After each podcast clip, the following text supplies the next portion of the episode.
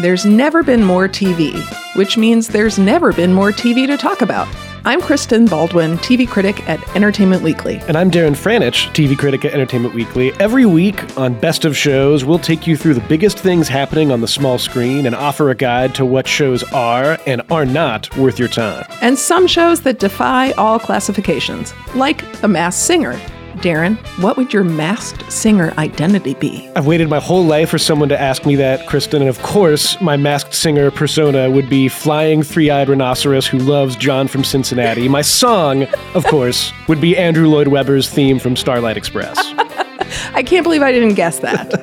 it seems obvious. It's amazing. We'll also be talking to people who actually know what they're doing creating some of our favorite TV. So join us every Monday for Best of Shows, a deep dive on the week's most notable TV. It'll be extremely nerdy and highly informative. Download it wherever you find your podcasts.